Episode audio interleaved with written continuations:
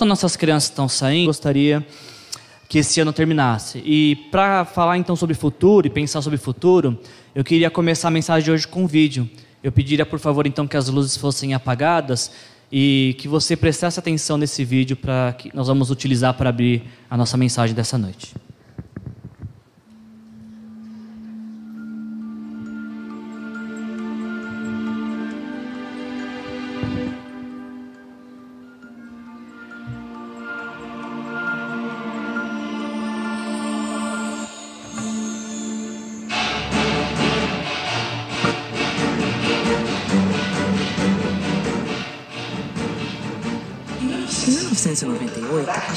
Tinha 170 mil funcionários e vendeu 85% de todo o papel fotográfico vendido no mundo. No curso de poucos anos, o modelo de negócios dela desapareceu e eles abriram falência. O que aconteceu com Kodak vai acontecer com um monte de indústria nos próximos 10 anos. Você poderia imaginar em 1998 que três anos mais tarde você nunca mais iria registrar fotos em filme de papel? No entanto, as câmeras digitais foram inventadas em 1975. Assim como acontece com todas as tecnologias exponenciais, elas foram decepcionantes durante um longo tempo, até se tornarem imensamente superiores e dominantes em poucos anos. O mesmo acontecerá com a inteligência artificial, saúde, veículos autônomos e elétricos, com a educação, impressão em 3D, agricultura e empregos.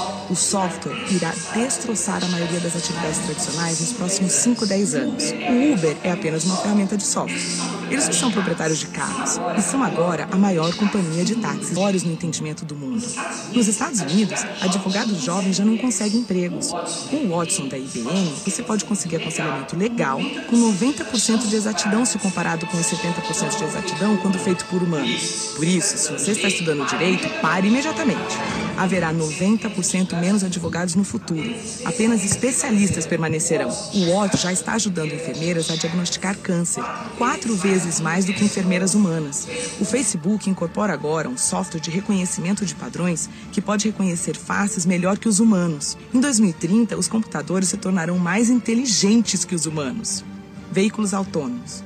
Já em 2018, os primeiros veículos dirigidos automaticamente aparecerão ao público. Ao redor de 2020, a indústria automobilística inteira começará a ser demolida. Nossos filhos jamais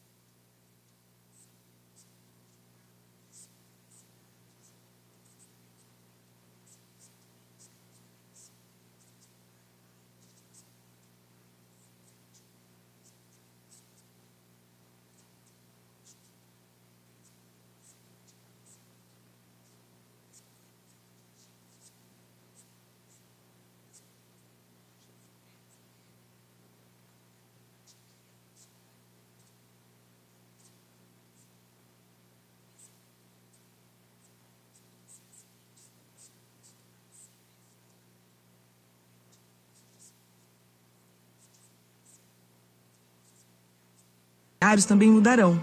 Pelo fato de poderem trabalhar enquanto se deslocam, as pessoas vão se mudar para mais longe para viver em uma vizinhança mais bonita. Carros elétricos se tornarão dominantes até 2020. As cidades serão menos ruidosas, porque todos os carros rodarão eletricamente. A eletricidade se tornará incrivelmente barata e limpa. A energia solar tem estado em uma curva exponencial por 30 anos, mas somente agora você pode sentir o impacto. O preço da energia solar é kWh por metro cúbico. Imagina o que será possível se cada um tiver tanta água limpa quanto desejar, quase sem custo. Saúde. Teremos companhias que irão construir um aparelho médico chamado Tricoder na série Star Trek, que trabalha com o seu telefone fazendo o escaneamento da sua retina, testa a sua amostra de sangue e analisa a sua respiração por meio de bafômetro. Ele então analisa 54 biomarcadores que identificarão praticamente qualquer doença. Vai ser barato de tal forma que em poucos anos cada pessoa desse planeta terá acesso à medicina de padrão mundial praticamente de graça. Impressão 3D. O preço da impressora 3D mais barata caiu de 18 mil dólares para 400 dólares em 10 anos. Nesse mesmo intervalo, tornou-se 100 vezes mais rápida. Todas as maiores fábricas de sapatos começaram a imprimir sapatos 3D. A estação espacial tem agora uma impressora 3D que elimina a necessidade de se ter um monte de peças de reposição como era necessário anteriormente. No final deste ano, os novos smartphones terão capacidade de escanear em 3D você poderá escanear o seu pé e imprimir sapatos perfeitos em sua casa. Na China, já imprimiram em 3D todo um edifício completo de escritórios de seis andares. Lá por 2027, 10% de tudo que for produzido será impresso em 3D. Oportunidades de negócios. Se você pensa em um nicho no qual gostaria de entrar, pergunte a si mesmo: será que teremos isso no futuro?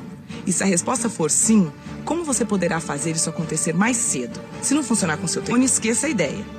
E qualquer ideia projetada para sucesso no século XX estará fadada a falhar no século XXI. Agricultura. Haverá um robô agricultor de 100 dólares no futuro. Agricultores do terceiro mundo poderão tornar-se gerentes de suas terras em vez de trabalhar nelas todos os dias. Atualmente, cerca de 30% de todas as superfícies agriculturáveis são ocupadas por vacas. Imagine se tais espaços deixarem de ser usados desta forma. Há muitas iniciativas atuais de trazer proteína de insetos para o mercado. Eles fornecem mais proteína que a carne. Deverá ser rotulada de fonte alternativa de proteína, porque muitas pessoas ainda rejeitam ideias de comer insetos. Até 2020 haverá aplicativos que podem saber se você está mentindo pelas suas expressões faciais. Imagine um debate político onde estiverem mostrando quando as pessoas estão dizendo a verdade quando não estão.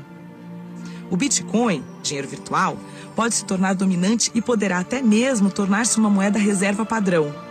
Longevidade. Há quatro anos, a expectativa de vida costumava ser de 79 anos e agora é de 80 anos. Atualmente, a expectativa de vida aumenta uns três meses por ano. Por volta de 2036, haverá um aumento de mais de um ano por ano. Ou seja, todos passarão a viver vidas longas, possivelmente bem mais que 100 anos. Estamos vivendo a quarta revolução industrial. Bem-vindos!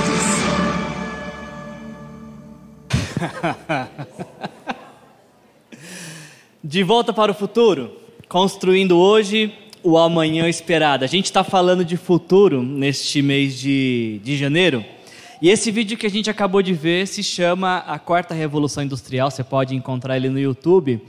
E ele nos dá uma perspectiva. Eu acho que quem produziu esse vídeo foi a IBM, de como será o mundo em 2030. O que, que você achou deste, desse vídeo? Você achou muito otimista? Ou talvez um pouco mais próximo do que a gente pode imaginar? Eu imagino que, que esse vídeo que a gente acabou de ver, uh, ele tem basicamente duas, duas bases de inspiração uh, pela qual ele foi criado. A primeira delas, que eu imagino ser a motivação de criação desse vídeo, deste pensamento de que em 2030 o mundo será diferente, tem a ver com a, o que é chamado de Agenda 2030 da ONU.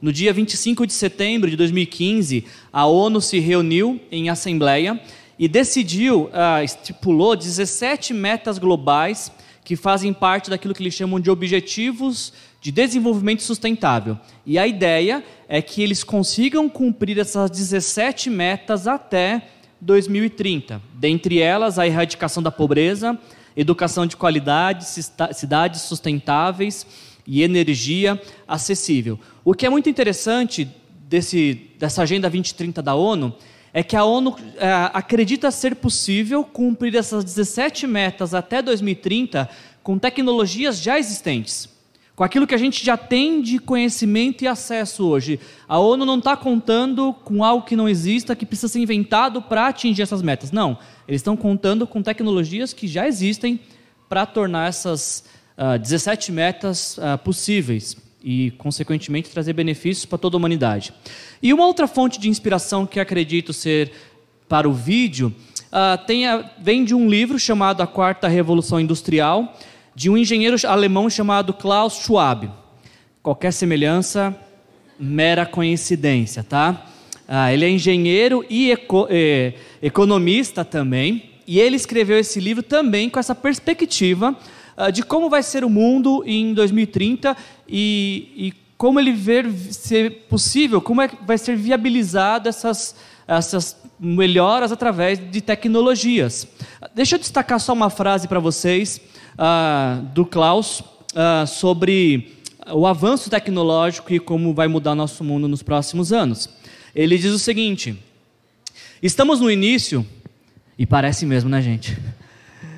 Estamos no início de uma revolução que alterará profundamente a maneira como vivemos, trabalhamos e nos relacionamos.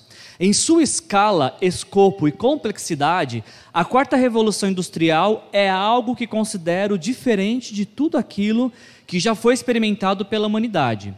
As mudanças são tão profundas que, na perspectiva da história humana, nunca houve ah, um momento tão potencialmente promissor ou perigoso. Quando a gente fala de, de revolução industrial, deixa eu falar rapidamente para vocês uh, no que está sendo tratado aqui. Um pouquinho de aula de história para nós. A primeira revolução industrial, o que é chamado de primeira revolução industrial, acontece entre o ano 1760 a 1840, com a invenção da máquina a vapor. A partir daí começa-se produção em escala por conta da máquina a vapor. A, a, segunda revolução industrial acontece entre 1850 e 1945, que tem a ver com o advento da eletricidade e o uso da eletricidade, e aí, então o crescimento das, das indústrias também. A terceira revolução industrial, que também é chamada de uh, revolução digital, tem a ver com o surgimento de computadores e internet. E agora o que está sendo chamado de quarta revolução industrial, também está sendo chamado de indústria 4.0. Ah, esse tema surgiu em uma feira em Hannover, na Alemanha, em 2012, quando alguns engenheiros propuseram algumas soluções para o governo alemão de automatizar as empresas, as fábricas, e com isso então ter ah, melhor qualidade no serviço, menos pessoas trabalhando e coisas do tipo. Ah, o que eu queria chamar a atenção de vocês dessa aula de história é que a primeira revolução industrial demorou quase demorou 80 anos para acontecer. A gente está falando de duas gerações. A gente está falando de um homem que presenciou o surgimento de uma, de uma da, dessa primeira revolução industrial e que seus filhos e seus netos também viram. A mesma coisa acontece com a segunda revolução industrial, 95 anos, duas gerações. Agora chama a sua atenção para você ver a que velocidade estamos, porque a primeira revolução, a terceira revolução industrial, a revolução digital dos computadores e internet, ela tem apenas 30 anos. Ou seja, uma geração. E se a gente está falando de que a quarta revolução industrial acontecerá até 2030, de quanto tempo a gente está falando? Você percebe a velocidade que a coisa está? Como que nosso mundo está avançando e correndo. Eu quero retornar um pouquinho na frase do Klaus, quando ele fala de, uh, de tudo isso que ele tem visto, ele está falando de que isso também pode ser um momento potencialmente promissor ou perigoso. O que há de promissor na indústria 4.0 ou na quarta revolução industrial? Uh, quando a gente pensa em, em possibilidades que, que essa tecno, essas tecnologias têm nos proporcionado, a, a gente está falando de soluções rápidas para problemas antigos. A gente está falando que cada vez vai, vai ser uma tendência à educação à distância e, consequentemente disso, ela vai se tornar talvez mais acessível ah, para pessoas que talvez nunca. Já é uma realidade, na verdade, hoje. Ah, o que no passado muitas pessoas não conseguiam cursar a faculdade, por, seja por causa de valor ou por conta ah, de distância, hoje já é uma realidade o estudo à distância e às vezes você consegue fazer aulas com as melhores pessoas do mundo, você na sua casa e a pessoa em outro país. Então, a, a realmente a, a, tecnologia ela é potencialmente promissora nesse sentido. Cidades inteligentes, de você poder fazer muitas coisas. Você pode uh, pedir comida por smartphone, você pode chamar um táxi pelo smartphone, você pode, uh, diz o vídeo, né, fazer até exame de retina pelo, pelo smartphone. Então, se realmente tudo isso é, vier a acontecer, seria algo muito promissor. Vocês imaginaram a cena, a gente assistindo um debate político, e aí um aplicativo que fala de, é, que sabe decifrar feições fala, ih, mentiroso esse daí. Ele, não vota nele não, pé, mentiroso. Eu não sei se vai ter mais debate político depois que criarem um aplicativo assim, não é verdade? Mas também o Klaus Schwab ele nos diz que essa mesma tecnologia que ela é promissora, ela também é perigosa. Ah, não sei se você já parou para pensar que a mesma tecnologia que te fornece, por exemplo, o trajeto de um lugar ao outro, ela também fica sabendo aonde você foi, que hora você foi, de onde você saiu e que hora você chegou. Já tinha para pensar nisso? Se, eu, eu não sei se eu falo isso, que eu acho que eu vou estragar a sua noite. Eu vou arriscar. Coloca no Google assim, ó, o que o Google sabe sobre mim. Se tiver essa curiosidade, faz isso depois. Você vai descobrir que o Google sabe mais sobre você do que você imaginava ele sabia. Justamente por isso, porque tem muitas coisas que nós fazemos na internet e você acha que foi só uma pesquisa. Não foi. Não sei se já aconteceu com você de pesquisar, ah, quero comprar um relógio smart para minha esposa que é atleta. Aí você vai lá e pesquisa. Aí, depois de muito tempo, você entra numa página, sei lá, de jornal, aí tem um linkzinho ao lado, assim, Netshoes, o relógio que você está procurando por um preço mais barato. Você acha que é coincidência? É isso? Nossa, que coincidência! O relógio que estava procurando apareceu aqui. Não, não é coincidência. Não é coincidência. As redes sociais que nós achamos que são particulares é a minha rede é, é, social e a gente até fica às vezes ofendido quando alguém entra na nossa rede social. Desculpa, está na internet não é sua, é de todos. Não tem a nossa rede social na internet, é de todos. Eu estava conversando com o Marcos essa semana e a gente estava pensando nas, em algumas implicações uh, dessa proposta de tecnologia. Por exemplo, esses carros uh, que são uh, dirigidos uh, por computador. Se atropela alguém, de quem que é a responsabilidade? Não é tão simples quanto parece. Tem questões éticas que precisam ser discutidas. Além do que, tem muitos, muitos lugares onde o ser humano é, é indispensável. Por isso, quando a gente fala de quarta revolução industrial, de indústria 4.0, a gente precisa fazer alguns questionamentos. Por exemplo, a quarta revolução industrial, ela vai nos fazer viver mais ou trabalhar mais? Eu lembro há muitos anos atrás, muitos mesmo, que diziam que ah, quando nós tivermos um computador, nós vamos trabalhar menos. Você que viu o computador nascer e que tem um computador, você trabalha menos ou mais do que há 20 anos atrás? Ah, nós precisamos nos perguntar, com toda essa tecnologia surgindo, se ah, ah, as novas tendências tecnológicas vão gerar mais desemprego ou mais inovação? Será que vai, vamos ter mais desempregados ou mais oportunidade de desenvolvimento profissional e humano?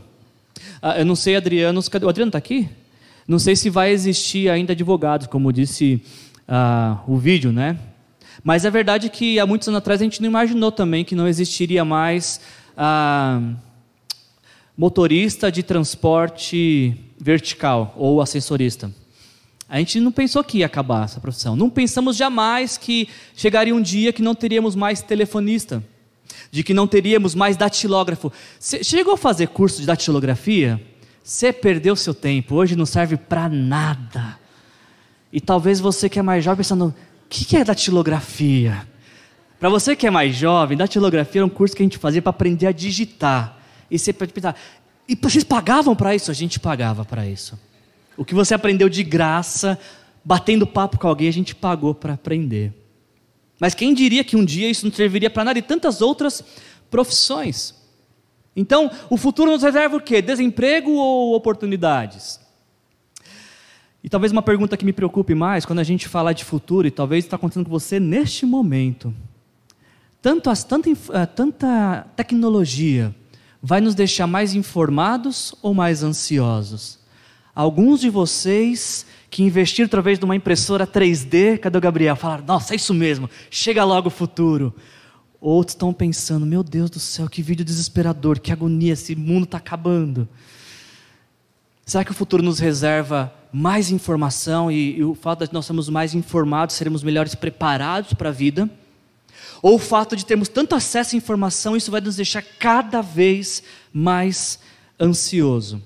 Eu estou trazendo essas, essa introdução para nós nessa noite, quando a gente está, porque a gente está falando de futuro uh, nesse mês de janeiro.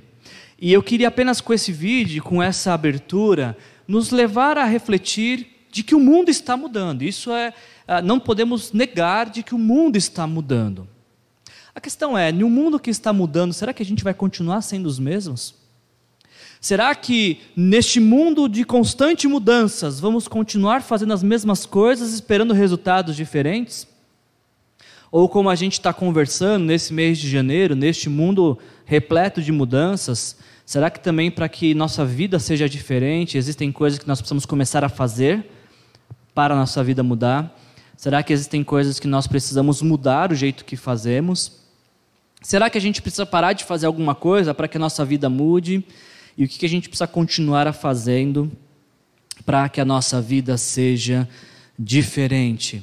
O mundo está mudando e a nossa vida não pode ser a mesma.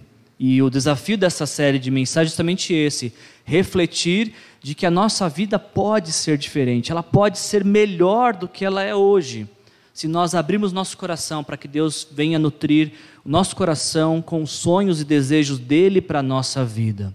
E aí então experimentarmos as melhores mudanças que poderíamos sonhar, que é a, pre a presença do próprio Deus em nossas vidas, colocando no nosso coração seus sonhos para nós. Para a gente falar de sonhos e futuro neste, nesse mês de janeiro, a gente está fazendo empréstimo da história de um personagem da Bíblia chamado Neemias. E Neemias, ele tem uma história interessante porque ele tinha um ótimo emprego, trabalhava no melhor lugar do mundo, no melhor país do mundo. Ele era copeiro do rei da Pérsia em 440 a.C.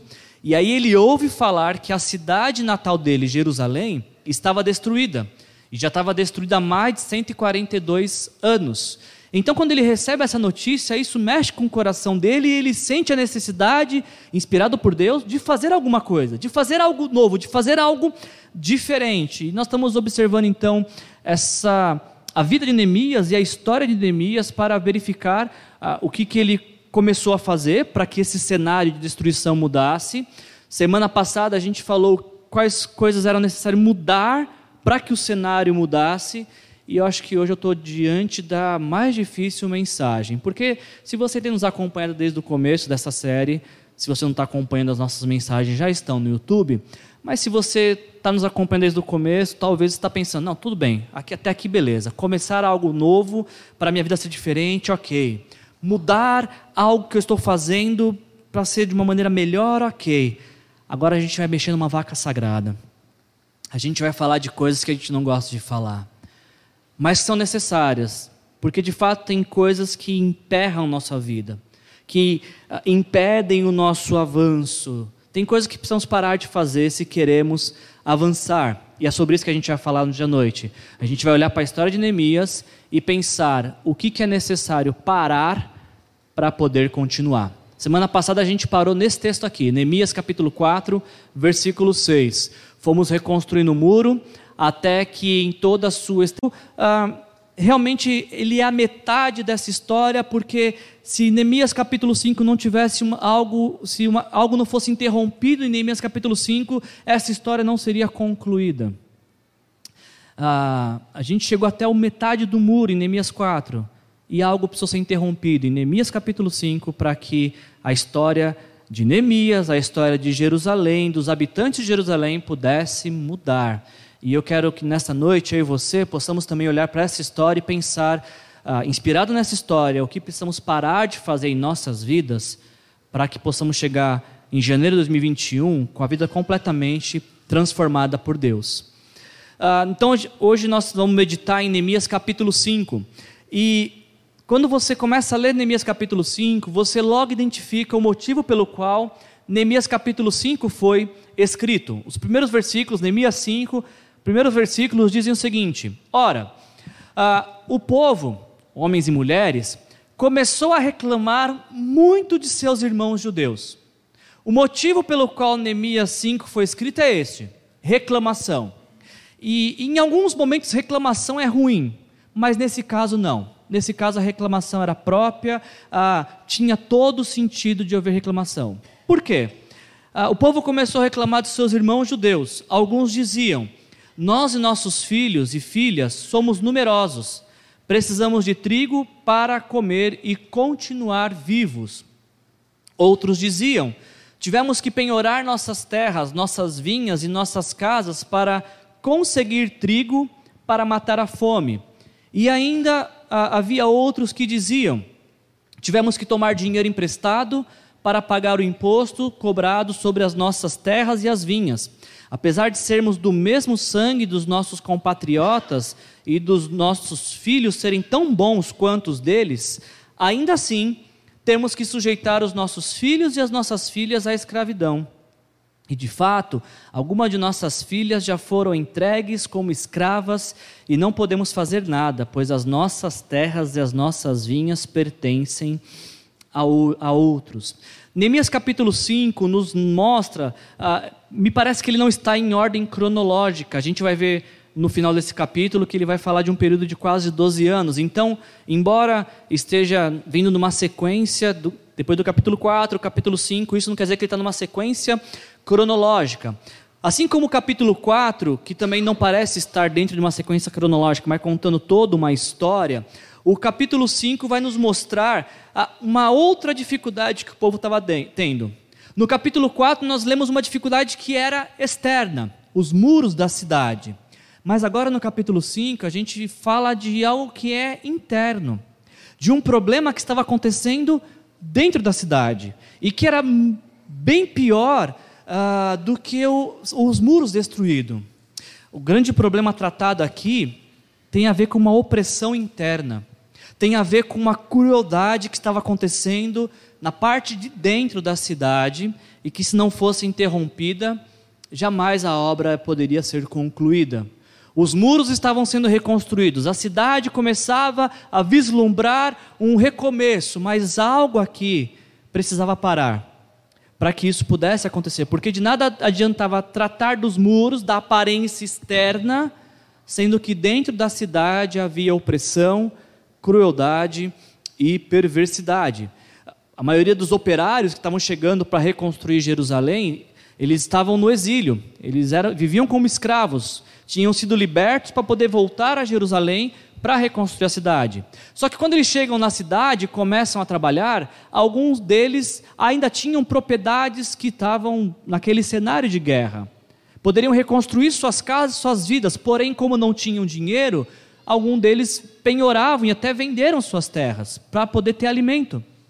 E quando o dinheiro das terras vendidas acabava, alguns chegavam a vender seus próprios filhos como escravos. E isso acontecendo dentro do povo de Deus. Judeu escravizando e explorando judeus. Basicamente, eles é, reclamavam com toda razão o problema da fome, perda dos bens, endividamento, escravidão, falta de perspectiva, falta de recursos. A gente olha para essa história e aprende rapidamente de que o pecado interrompe todo o processo de restauração. Há, um início de uma restauração até o capítulo 5, mas aqui a gente teve uma parada. A obra foi interrompida por conta de um pecado, de opressão, de maldade, de perversidade. E se isso não fosse tratado, a obra não poderia prosseguir. Então eu quero observar isso com vocês, sobre como isso foi tratado, para que a restauração concluísse, como isso pode ser tratado também em nossas vidas. Eu leio Neemias capítulo 5 e eu aprendo que para que a restauração pudesse continuar, para que haja restauração, antes é necessário parar e interromper um pensamento perverso, uma a forma perversa de processar as ideias. Olha o que diz o versículo 6. Quando eu vi a reclamação a essas acusações, Neemias falando, quando eu vi todas essas reclamações, eu fiquei furioso fiz uma avaliação de tudo e então repreendi os nobres e os oficiais. Se você lembrar da mensagem da semana passada, os nobres não quiseram construir os muros. Agora eles aparecem aqui oprimindo o povo, dizendo-lhes: vocês estão cobrando juros de seus compatriotas. Esse texto nos diz que ah, judeu estava cobrando juros de judeu. Alguém que era um pouco mais tinha um pouco mais de recurso, estava explorando a desgraça do outro para poder enriquecer ainda mais. Ah, esse versículo, versículo 7, que fala sobre a cobrança de juros, em outras versões aparece da seguinte forma: ah, Sois usurários, cada um de seu irmão, ou vocês estão explorando os seus irmãos. Talvez nos nossos dias não seja tão incomum falar assim de cobrança de juros. Eu não vou pedir para ninguém levantar a mão, mas é, eu acho que é difícil alguém entre nós aqui que não paga juros de nada, de absolutamente nada. Porque se você tem um carro financiado, uma casa financiada, se você fez compra no cartão, se você tá às vezes ter, vai ter juros até para respirar daqui a pouco. Todos nós pagamos um pouco de juros. Então, talvez nos nossos dias a palavra juros não é tão incomum assim.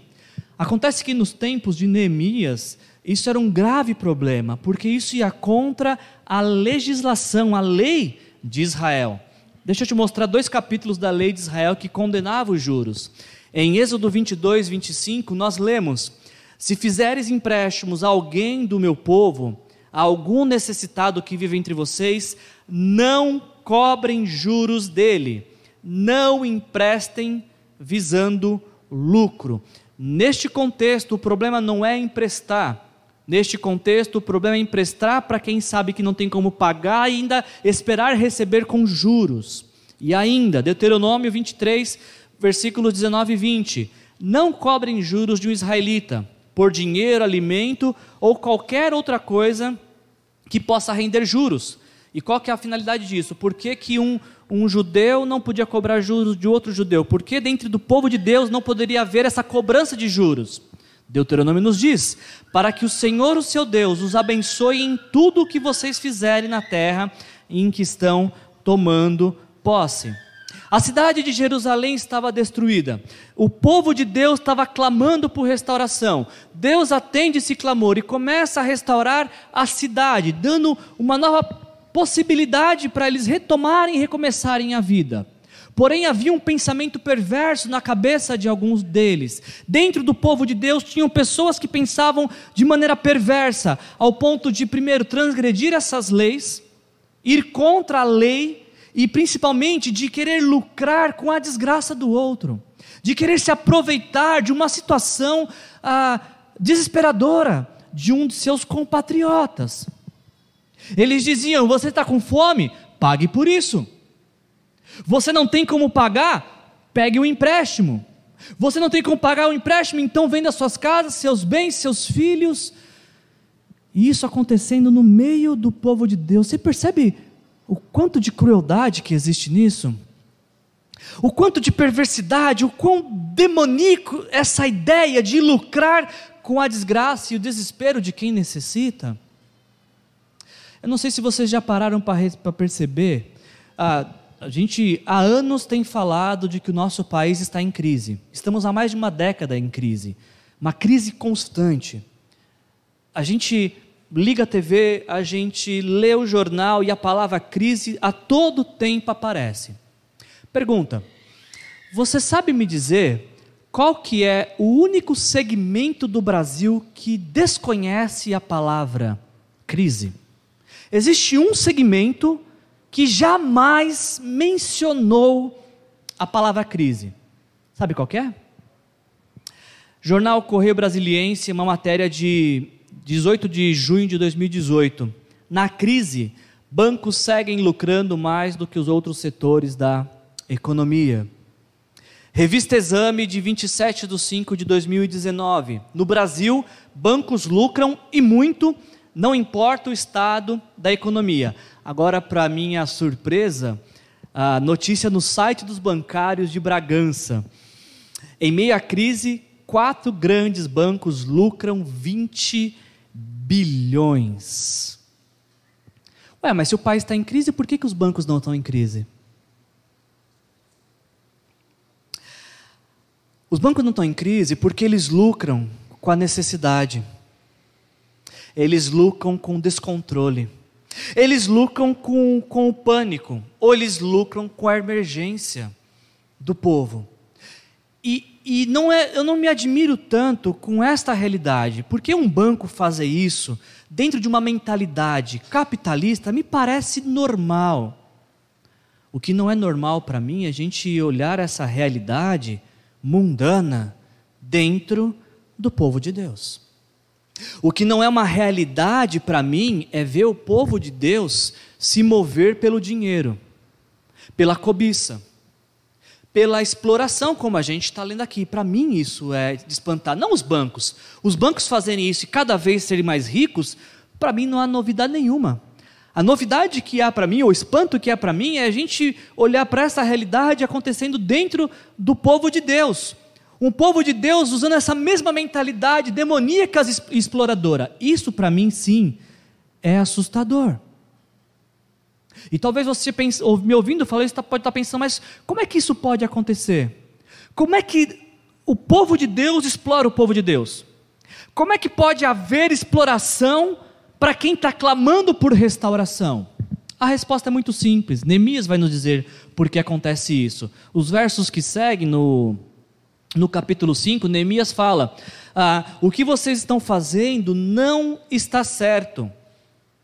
Vocês, ou seja, vocês ah, estão agindo de uma maneira como não deveriam agir. Os seus pensamentos malignos estão promovendo as suas ações malignas. Neemias ainda diz: ah, vocês devem andar no temor do Senhor. Ou seja, nada mais óbvio poderia aparecer aqui. A exploração existe, o lucro com a desgraça surgia, porque o povo não estava andando no temor do Senhor, não estava prezando por honrar a Deus com a sua vida. E Neemias ainda continua, ele fala assim: vocês, o que você está fazendo não está certo, vocês têm que andar no temor do Senhor para evitar a zombaria dos outros povos. Imagina a notícia chegando nos outros povos. Você sabia que no meio do povo de Deus tem quem explora, eles, eles se exploram entre eles? Você sabia que eles não se gostam? Que um maltrata o outro? E aí talvez os povos vizinhos fofoqueiros não brinca, verdade? É verdade. É verdade. Mas tudo isso acontecia por causa dessa mentalidade maligna. Essa mentalidade perversa que precisaria ser interrompida. E você pode estar pensando, bom, isso, mas isso aí a gente está falando de 440 a.C., né? Lá numa sociedade é, é, do Oriente Médio. Será que é tão distante da nossa realidade isso? O que, que será que esse texto nos ensina nesta noite? Quando eu olho para esse texto, pode ser que eu e você não exploramos ninguém. Mas o que eu quero, o meu pensamento ele vai muito além da ação da exploração. Eu me questiono lendo esse texto se a nossa vida também não é regida por vezes por pensamentos perversos. Se a nossa lógica não é perversa, se a nossa forma de pensar ah, não é montada por um, por um raciocínio perverso, que quer levar vantagem, que quer burlar leis, que quer fazer de um jeito que nos pareça melhor, mesmo que não seja o jeito correto de ser das coisas. Quantas são as vezes que a gente está falando, Deus, por favor, restaura a minha vida, mas a nossa vida está uma desgraça, porque a gente está vivendo com um pensamento maligno, porque a nossa forma de pensar, que motiva nossas ações, é perversa. E a gente está falando, Deus nos abençoe, mas quando Deus olha para nossas vidas para nos abençoar, o que Ele enxerga é um agir motivado pela perversão. Um agir motivado por um pensamento que não condiz com a realidade do reino de Deus. E aí eu te pergunto: como é que vai haver restauração dentro de um coração impulsionado pela perversidade? Eu não sei se eu estou sendo muito racional, mas para mim não parece ter lógica isso. Deus, por favor, me restaura, enquanto eu continuo vivendo com o meu padrão de podridão.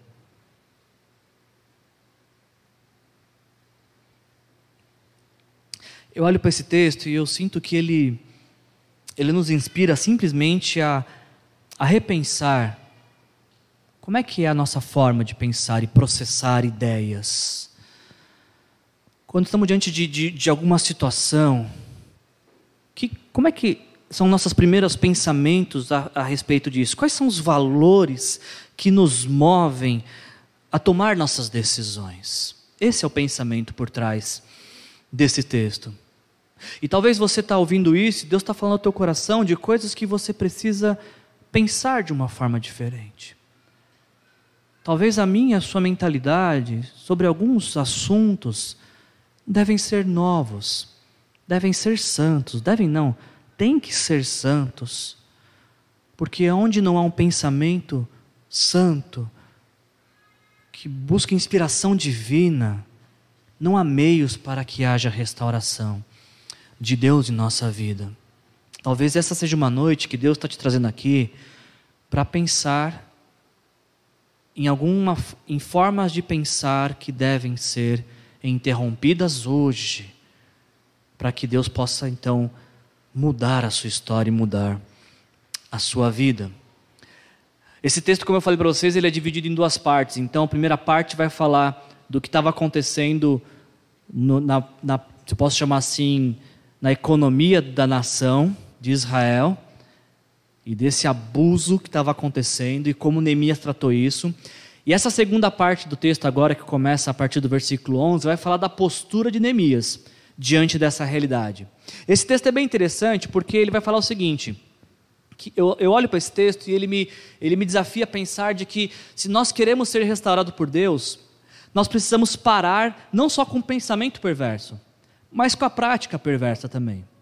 A questão não é só parar de pensar de forma errada, é parar de pensar e agir de forma errada. Olha o que Neemias fala: devolvo-lhe imediatamente suas terras. Ou seja, não é só você falar, ai, ah, realmente eu abusei do meu compatriota, como eu estou triste. Ah, então você tem que mostrar essa, essa tristeza em ação. Restitua. Devolva-lhe imediatamente suas terras, suas vinhas, suas oliveiras e as suas casas, e também ah, os juros que cobravam deles. A centésima parte do dinheiro. Neemias achou um absurdo que em Israel se cobrava 12% de juros ao ano. Ah, Neemias, se você vivesse nos nossos dias e no Brasil. Devolvam a centésima parte do dinheiro dos do juros, né, do trigo, do vinho e do azeite. Mas acontece algo interessante aqui no texto. Através dessa proclamação de Neemias, desse, dessa, desse confronto, a resposta do, desses nobres foi: ah, Nós devolveremos tudo o que você citou e não exigiremos mais nada deles. Vamos fazer o que você está pedindo. Aqui há uma mudança de atitude a prática perversa é interrompida. Não apenas o pensamento perverso, mas a prática perversa também é interrompida. Olha, realmente, a gente estava cobrando juros, a gente estava lucrando com a desgraça do outro, mas agora a gente para com isso.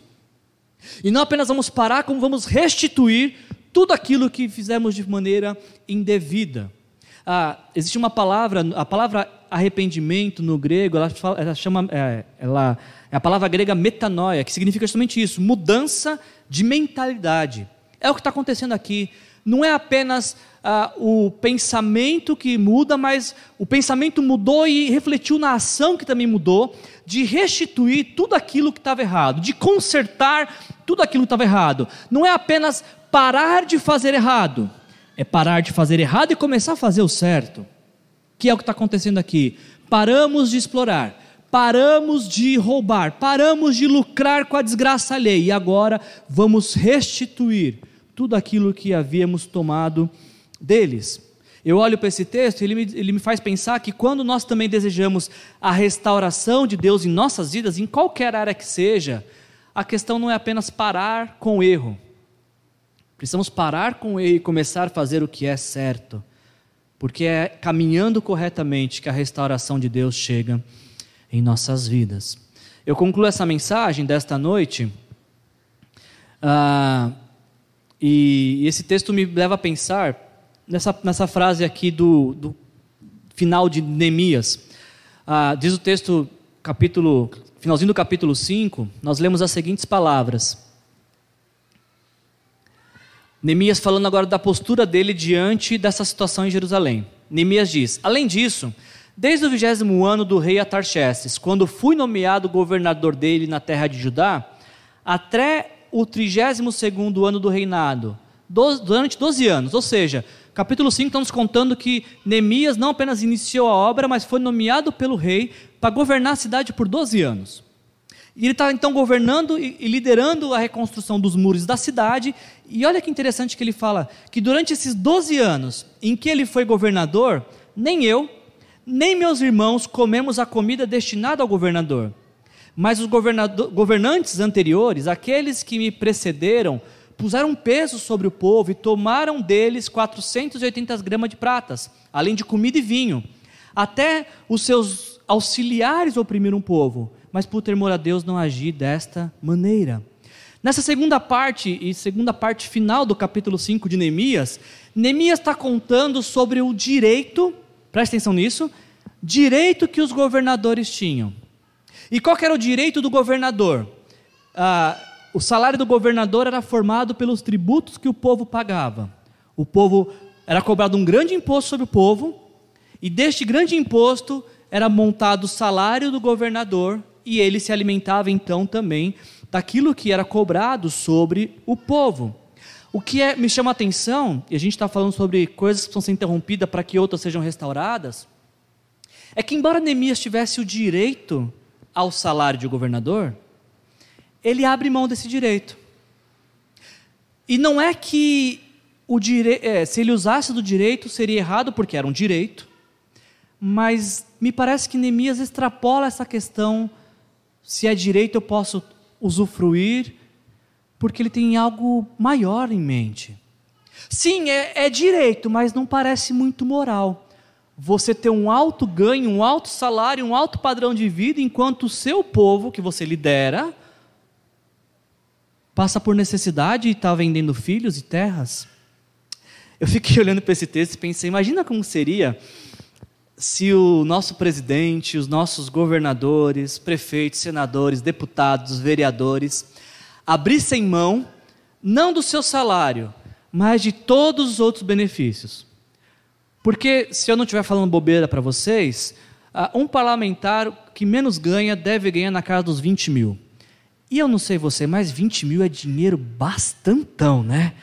Dá para fazer bastante coisa com 20 mil. E eu, fiz, eu, eu, tive a curiosidade de fazer uma pesquisa que se uh, os nossos uh, políticos recebessem só salário, só o salário, e vivessem do salário deles, como eu e você, vivêssemos só do salário, e todos os outros benefícios, auxílio moradia, alimentação, saúde, décimo terceiro e décimo quarto, ah, é, verba para vestimento e coisas do tipo. Sabe de quanto seria economia no nosso país? Mensal? Um bilhão de reais. Aí eu te pergunto, será que com um bilhão a mais nos cofres públicos poderia ter alguma coisa diferente no nosso país? Por que, que eu estou te falando isso? Não é para você ficar com raiva de nenhum político, não, tá? Não quero provocar, levar você a pecar com ira, tá? Não é essa a ideia. O que eu estou te mostrando é do que Neemias abriu mão de um direito que era dele, porque tem algo maior em mente que é beneficiar o seu povo. Sim, Neemias tinha o direito de toda essa verba de gabinete, mas ele abre mão.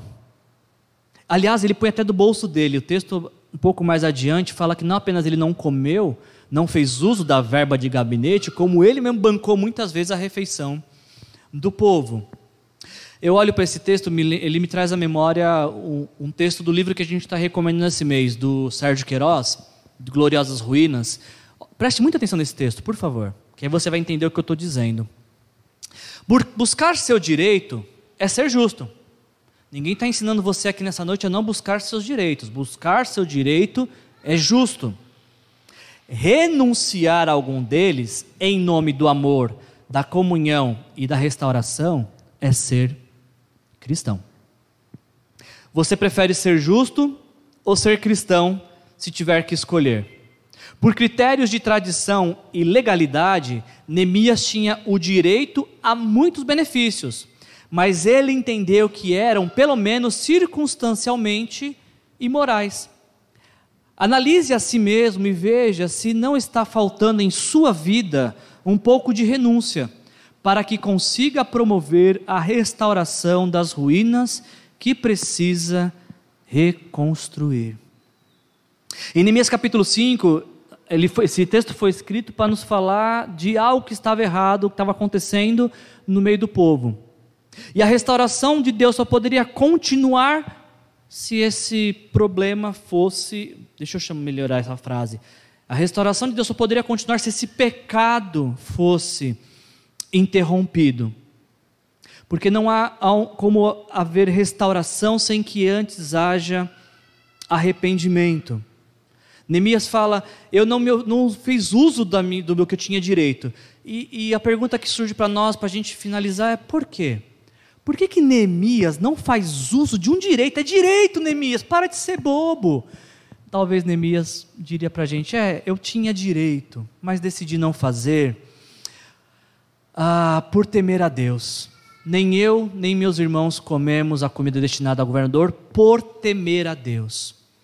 É o temor de Deus que move o coração de Neemias aqui a fazer essa renúncia. Por temer, amar e querer honrar a Deus, ele acha que é mais vantajoso e vai glorificar a Deus renunciar um direito do que fazer uso dele. Interessante essa palavra temor voltar, porque no início do texto, Jeremias fala: vocês estão cobrando juros dos seus compatriotas porque vocês não temem a Deus. E ele encerra o texto falando: eu não estou cobrando nada dos meus compatriotas porque eu temo a Deus. Ou seja, o temor de Deus faz toda a diferença da maneira como a gente pensa e como a gente age também. O que, que isso nos ensina e como que a gente, o que, que a gente deve fazer Toda vez que a gente conclui a mensagem, não é só para você ouvir e falar, nossa, que mensagem linda. O que foi que falou? Não sei. Não, a gente conclui com essa frase, o que devemos, o que devemos fazer, que é que você, a ideia é que você pratique o que você ouviu. Porque só praticando é que a sua vida muda. Então, quando a gente olha tudo isso que a gente ouviu nessa noite, o que, que a gente faz com isso, Wilson? Bom, eu acho que essa mensagem nos convida primeiro a pensar se existe algo errado em nossa vida que tem que ser interrompido. Se você deseja que Deus faça algo na sua vida nesta noite, e até creio que tem coisas que Deus quer fazer na minha na sua vida nesta noite. A pergunta é: para que Deus venha agir em nossas vidas, será que tem algo que eu preciso parar de fazer? Existe uma forma de agir, de pensar, de ser e viver que eu tenho que interromper nessa noite, que o Senhor me convida a interromper nesta noite? Eu acho que esse é um dos convites dessa mensagem. E o outro, talvez mais difícil que esse. Tem coisas que talvez não são totalmente erradas, não, são, não estamos falando de certo e errado. Mas será que existe algo que eu preciso renunciar nesta noite?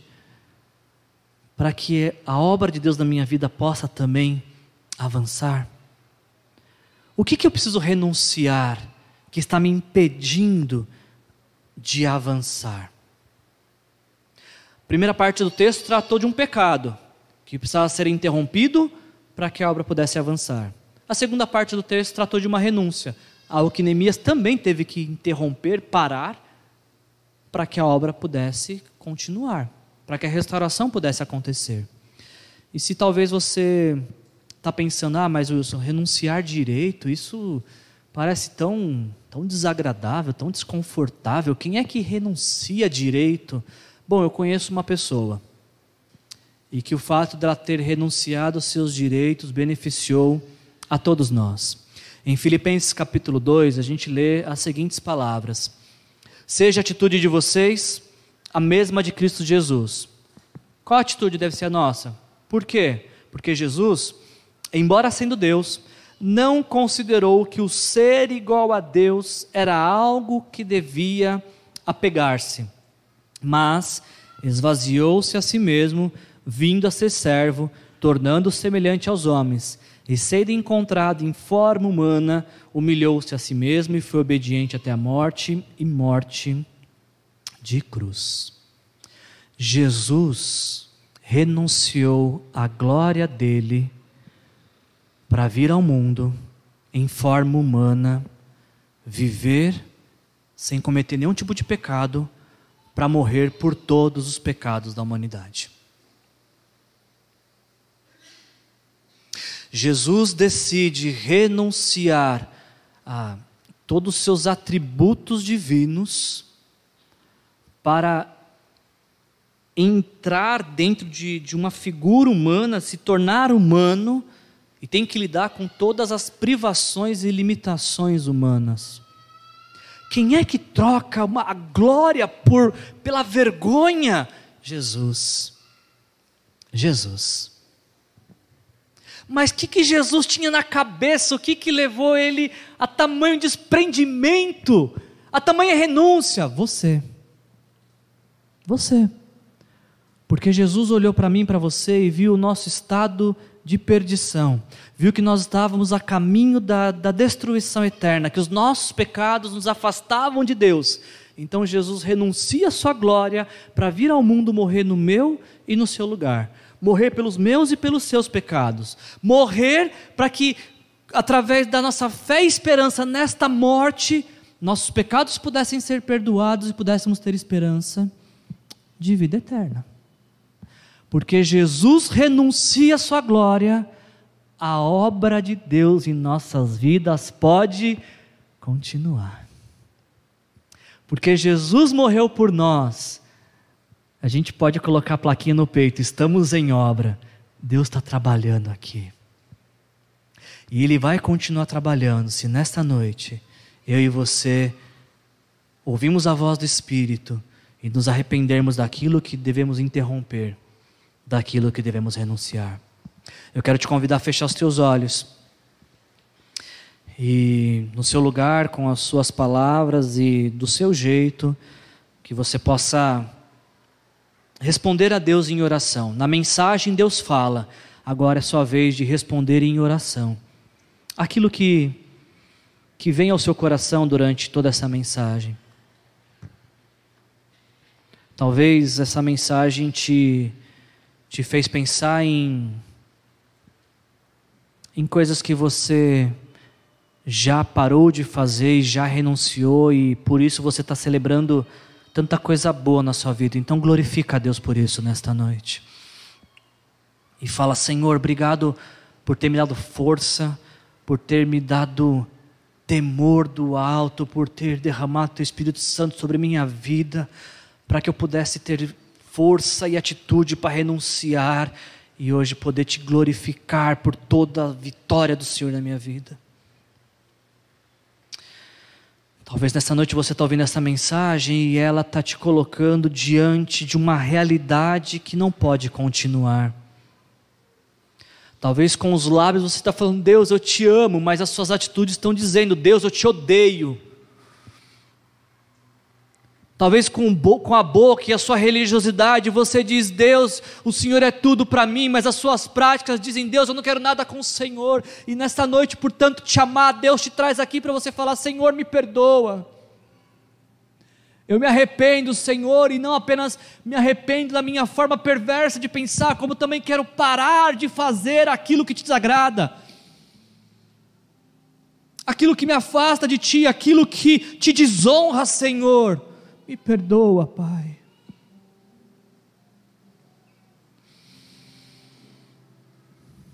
Quem sabe nessa noite o Espírito Santo de Deus está falando de coisas que você deve renunciar que talvez seja até direito seu, o direito de ser respeitado, o direito de ser reconhecido.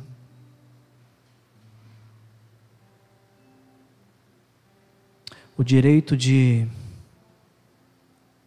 ser ouvido, mas por amor a Ele, por algo maior, o Senhor está te convidando a se render nessa noite e entregar a Ele todas essas coisas na esperança de que Ele vai te honrar. Ele vai te levantar, Ele vai te restaurar. Se nesta noite você não você parar de batalhar e de se agarrar àquilo que é periférico e olhar para o alto e querer se agarrar àquilo que é eterno. Talvez você está lutando tanto pelos seus direitos que você está esquecendo daquilo que é glorioso para Deus. E talvez você consiga todos os seus direitos pela sua batalha, pela sua força, mas talvez nenhum desses direitos vai levar Deus a ser glorificado na sua vida. O que nesta noite Deus te chama a renunciar? E talvez você entrou aqui nessa noite você nunca teve a oportunidade de, de reconhecer Jesus Cristo como o Senhor e Salvador da sua vida. Talvez aqui, até, essa, até esse momento, você nunca tinha se arrependido dos seus pecados e, e feito um compromisso, um voto com Deus, bom, talvez hoje seja sua noite, talvez foi só para isso que você venha, talvez é de tudo que a gente falou, é disso que você está prestando atenção agora. Preciso entregar minha vida para Jesus. Faça isso. Diga para Ele, Senhor Jesus, Eu me arrependo dos meus pecados. Me perdoa, Senhor, porque até hoje eu vivi como inimigo do Senhor, indo na contramão de tudo aquilo que o Senhor é. Mas nessa noite eu me arrependo, te peço perdão e te entrego a minha vida e peço para que o Senhor entre na minha vida e seja o meu Senhor e meu Salvador.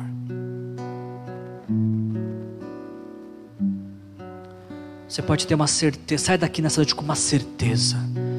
Seja qual for a tua oração, Deus está te ouvindo. Seja aquele que clama, Senhor, me restaura, Deus está te ouvindo, meu querido. Sendo você que está falando, Senhor, recebe minha vida, Deus está te ouvindo. Seja você que está falando, eu quero recomeçar, Deus está te ouvindo. E Ele quer trabalhar na sua vida. E Ele quer fazer de 2020 um ano impressionante. Renda-se ao Senhor nesta noite. Deixe Ele trabalhar na sua vida. Pai, em nome de Jesus, eu quero te agradecer, Senhor, por esta palavra, Senhor, tão desafiadora, Pai. Obrigado, Senhor, por aquilo que o Senhor ministrou ao nosso coração, Pai. E e obrigado, Senhor, por ter trazido cada um de nós aqui para refletirmos na vontade do Senhor para nossas vidas, Pai. Para que o futuro chegue, tem coisas que precisamos parar de fazer hoje, Pai, senão não vamos sair do lugar. E esse é o desafio dessa noite, Pai. Nos ajuda, Pai, a nos movimentarmos, Senhor. Aqueles que estão caídos, levante, Senhor. Aqueles que estão parados, coloque em movimento, Pai. Aqueles que estão cansados, renove as forças para que possam continuar, Senhor. Obrigado, Pai, pela tua palavra sagrada, Senhor. Muda o nosso viver. Nos dá a oportunidade de já praticar hoje à noite essa palavra e colher os benefícios de obediência. Em nome de Jesus. Que a graça do nosso Senhor, nosso bom Deus, que o amor do Pai, o amor poderoso do Pai, e a inspiração, a consolação, a exortação do Espírito Santo de Deus mude as nossas vidas hoje e sempre, em nome de Jesus. Amém. Jesus abençoe sua vida. Boa semana.